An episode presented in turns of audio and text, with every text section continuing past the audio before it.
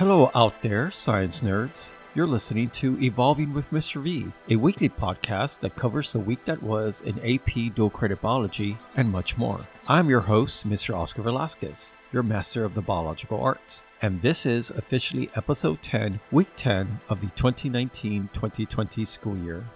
In this week's podcast, we will recap the week of October 21st through October 25th in AP Dual Credit Biology and look forward to the coming week as well. Spoilers for the week FRQ on Monday and multiple choice exam on Tuesday over all things cells. In this week's second segment, I'll do a quick recap of major concepts that need to be reviewed for the exam and also give you secrets, hints to the exam and FRQ coming up this week. I'm calling this segment Shh Secrets to Biology. In our final segment, with Halloween right around the corner, Mr. V will share some last minute Halloween costume ideas that will have everyone turning heads and saying, What the? Now, before we begin, we need to hear from this week's sponsor in a segment I call Mr. V Needs to Pay the Bills. This episode is brought to you by Plant Cell Walls. Do you like walls? Has someone promised you a wall but has failed to deliver? Tired of not getting that extra outer protection and great turgor pressure? If so, get plant cell walls. Yes, plant cell walls. They're made of the highest quality cellulose, giving them that extra strength and inflexibility, protecting you from possible bursting due to that hypotonic environment. So stop waiting for walls from falsely promising leaders that would make any budget burst and get yourself plant cell walls, always there to protect you and give you the support you need. All views and opinions expressed do not necessarily reflect the views of this podcast. And we're back. So let's hit that rewind button and go back, all the way back to Monday. We started our Monday by observing human eukaryotic cells, human cheek cells, using our light compound microscopes. Students took sketches of their cheek cells on high power 400x and labeled the cell membrane, cytoplasm, and nucleus. Students added some color and completed a fun crossword and turned in the lab to the correct period tray. Also on Monday, students started working on a cell size POGIL activity, which started their journey on understanding why cells need to be small and why they're not the size of basketballs. Students worked on the activity in small groups till the end of the period, and that ended our Monday. On to Tuesday, where we continue to observe cells with our light compound microscopes, but this time we observed plant cells, Elodea cells, and not just the cell, but the process of plasmolysis. Students viewed Elodea cells in fresh water, a hypotonic solution, and sketched one or two cells in their turgid form, and then added a 20% salt solution, a hypertonic solution, and noticed a big change.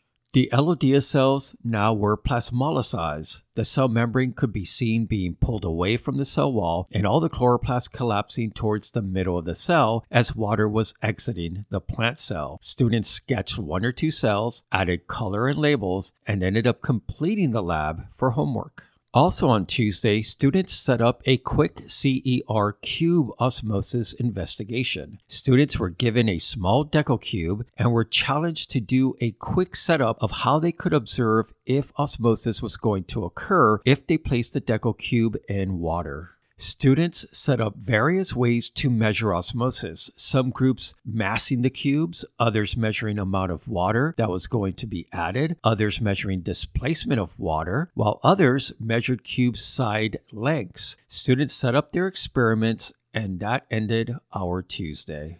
Moving on to Wednesday, where we started class by students turning in their observing plasmolysis lab from the previous day. Then we moved on to adjust to an adjusted pre-lab due to a huge error mistake on my part, a lab I renamed Mr. V's Osmosis Dilemma. Now, this lab came about due to Mr. V not labeling the sucrose solutions he prepared for an osmosis lab. With sucrose solutions made, but no labels, and not knowing what molarities they were, Mr. V turned lemons into oranges, as they say. Instead of remaking all the sucrose solutions and staying late at school, Mr. V retyped the lab into a problem solving investigation where students would use their knowledge of osmosis, hyper, hypo, and isotonic environments, and then use dialysis membranes to figure out the molarities of the sucrose solutions, giving Mr. V peace of mind and good sleep, knowing what the concentrations of these sucrose solutions are. After the pre-lab, students addressed their cube in osmosis investigation to observe the outcome of their setup. And to their amazement, a lot of osmosis occurred with the deco cubes, growing over 80 times their original size. Students completed a CER claim evidence reasoning over their investigation and turned it into their appropriate period tray, and that brought our Wednesday to a close. On to Thursday, where students' main focus was solving Mr. V's osmosis dilemma. Students used dialysis membranes, which they filled with unknown concentrations of sucrose, and then submerged them into cups of distilled water for 30 minutes.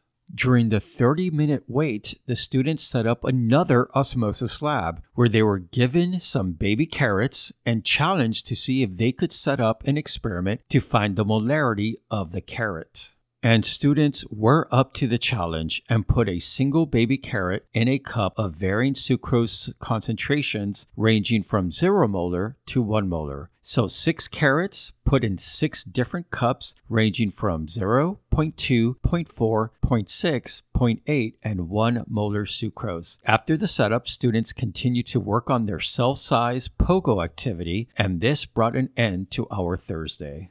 Finally, Friday arrived, and Friday was collecting and analyzing data day and solving lab investigations. And we started by collecting class data for the Mr. V's Osmosis Dilemma Lab. Class data was collected, students started to discover the molarities of each solution and solving Mr. V's Osmosis Dilemma. After collection and discussion of Mr. V's osmosis dilemma, students were assigned a two page formal lab report over the investigation. This lab report will be due Friday, November 1st. Make sure to follow the lab report rubric and guidelines given earlier this year and discussed in class as well. Next, students addressed the carrot in osmosis investigation. Students retrieved their carrots in the various concentrations of sucrose, massed them, and calculated the percent change in mass. We then collected class data to calculate a class average of percent change in mass along with standard error of the mean. Students were assigned to graph the class average of percent change in mass on the given graph paper provided by Mr. V. Now make sure to pay close attention to the directions on how to construct a graph. Your 0, 0 point will not be at the bottom corner, but will need to be placed near the center of the graph. And that, my AP biologists and listeners, was the week that was in AP dual credit biology. And now for our second segment. And with an FRQ and exam this week, let's do a quick rundown on the major content that will be on this exam. This exam is all about cells, the basic unit of life. And one of the biggest concepts you need to understand is the differences between prokaryotic versus eukaryotic cells. Yes, the biggest difference is the nucleus, eukaryotic cells with a nucleus, prokaryotic cells without, but go back and review all those other differences as well. Make sure you also go back and review microscopes, light microscopes versus electron microscopes, maybe even knowing the differences between the two types of electron microscopes, SEM, scanning electron microscopes, and TEMs, transmission electron microscopes. Another major concept, cell organelles. Make sure you go back and review them all. Now, some of the organelles that students tend to forget or struggle with, centrioles and centrosomes. Remember, those are necessary for cell division. The ECM, extracellular matrix found in animal cells, kind of acting like a cell wall, but not really, used for help to attachment to other cells, cell communication. The cytoskeleton, made of microtubules and microfilaments, kind of the skeleton of the cell. The ER, no differences between smooth versus rough, and the nucleolus, making that rRNA that leaves the nucleus and ends up forming ribosomes. Also, make sure to go back and review the structure of the cell membrane. Remember, we use that phrase fluid mosaic model to describe the cell membrane. And remember, it's more than just phospholipids. There's cholesterol, glycolipids, glycoproteins, integral proteins, peripheral proteins. And remember, even the phospholipids themselves can differ between saturated and unsaturated fatty acid tails, which means it could end up increasing or decreasing the fluidity of the membrane. And our final concept, cell transport, where you have passive transport, no energy required, and you have diffusion, facilitated diffusion and osmosis. And then you have the transport that requires energy, like active transport, endocytosis, and exocytosis. And remember, when it comes to endocytosis, there's three types phagocytosis, taking in something solid, pinocytosis, taking in a fluid, and receptor mediated endocytosis, bringing in something very specific into the cell. So make sure you go back and review your notes and your online book, hitting all these mentioned concepts, along with going back and reviewing your quizzes as well.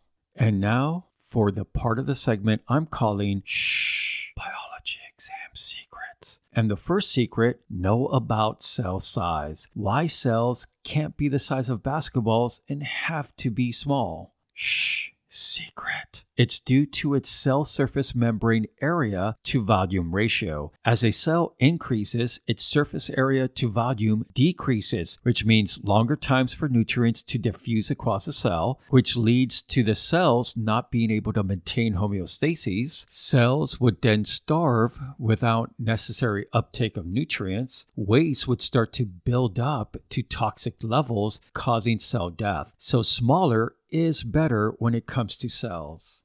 Another shh secret for biology.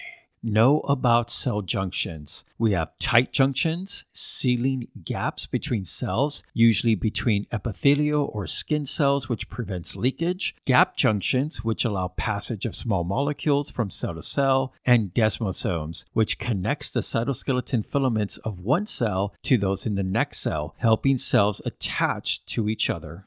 Another shh secret in biology. Endomembrane system organelles. Make sure you go back and review these organelles part of the endomembrane system. Remember, these are organelles whose membranes are related to each other either by physically being connected or being able to use vesicles to transport materials between them. This would include the nucleus, the ER, the Golgi, vesicles, vacuoles, lysosomes, and the cell membrane. Another shh biology secret. Go back and review podcasts dealing with cells and cell transport and remember the sponsors for each episode. You just might see a question or two addressing the kind sponsors to this podcast. And now this just in to our news desk. Hint for the FRQ for response on Monday. There are two organelles believed to have been engulfed that existed billions of years ago as possible prokaryotic cells, a theory called the endosymbiotic theory. Well, know the evidence we have for this theory, so go back into your notes and review the evidence we have. Hint, one of them is they have their own DNA. Another hint be able to graph and analyze data like that from the carrot osmosis lab. Be able to determine the molarity of a fruit or vegetable by graphing some data and determining where exactly it exists as an isotonic state. And finally, one last hint for the FRQ. Do you think Kylo Ren will redeem himself in this last Star Wars movie? Can he even be redeemed for his actions? Be able to construct a CER on your thoughts about this possible redemption. On to our final segment. With Halloween right around the corner, Mr. V has some last minute costume ideas that will surely have people howling for more. A segment I call Mr. V's Fashion Corner. So here's an excellent idea for a costume. If you're tight on a budget, get yourself a nice green bed sheet, throw it over yourself, and be a chloroplast. Yes, a chloroplast the genius part of this is well, what do chloroplasts make? sugar. And guess what you'll be dispensing all night long to those trick or treaters? Yes, that's right, sugar glucose. You know, draw a couple little pancake structures to represent thylakoids, and you would be an awesome chloroplast. Hey, and if you have a colleague or a significant other with you, have them dress up as a sun, and hey, the sun will power you to be able to dish out that glucose all day long. Another great idea if you have a significant other or a close friend, how about you both dress up as water molecules and hydrogen bond to each other because water is very cohesive and it loves to stick to itself. So that's another genius costume there. And one final idea how about dressing up as a phospholipid? That's right, your legs are already the fatty acid tails, and your head could be the phosphate part of the phospholipid. Get a bunch of your colleagues together, put yourself all in a line, and you're a cell membrane, a phospholipid bilayer. And you could even do that awesome little phospholipid dance I showed you in that animation because those phospholipids are constantly moving laterally side to side. So there you go, three great ideas for Halloween costumes. By all means, feel free to take some pictures if you dress up as this and send them to me via Edmodo or email so I could share them with the class. Well, that brings us to an end of episode 10, week 10 of Evolving with Mr. V. I hope you found this podcast informative and somewhat entertaining. A couple of reminders for the week. Remember FRQ on Monday, multiple choice exam on Tuesday, and remember November 1st, Friday, your formal lab write up is due for Mr. V's osmosis dilemma. I want to thank Free Music Archive and Sound Bible for the music and sound effects in the podcast. This podcast was written, produced, and directed by Velasquez Productions. Remember, please don't forget to like, subscribe, and comment on the podcast on your podcast listening platform. Well, this is your host, Mr. Oscar Velasquez, your master of the biological arts, signing off and reminding you to please, please, for your professor's sake, make sure you study for the exam. Study for the exam.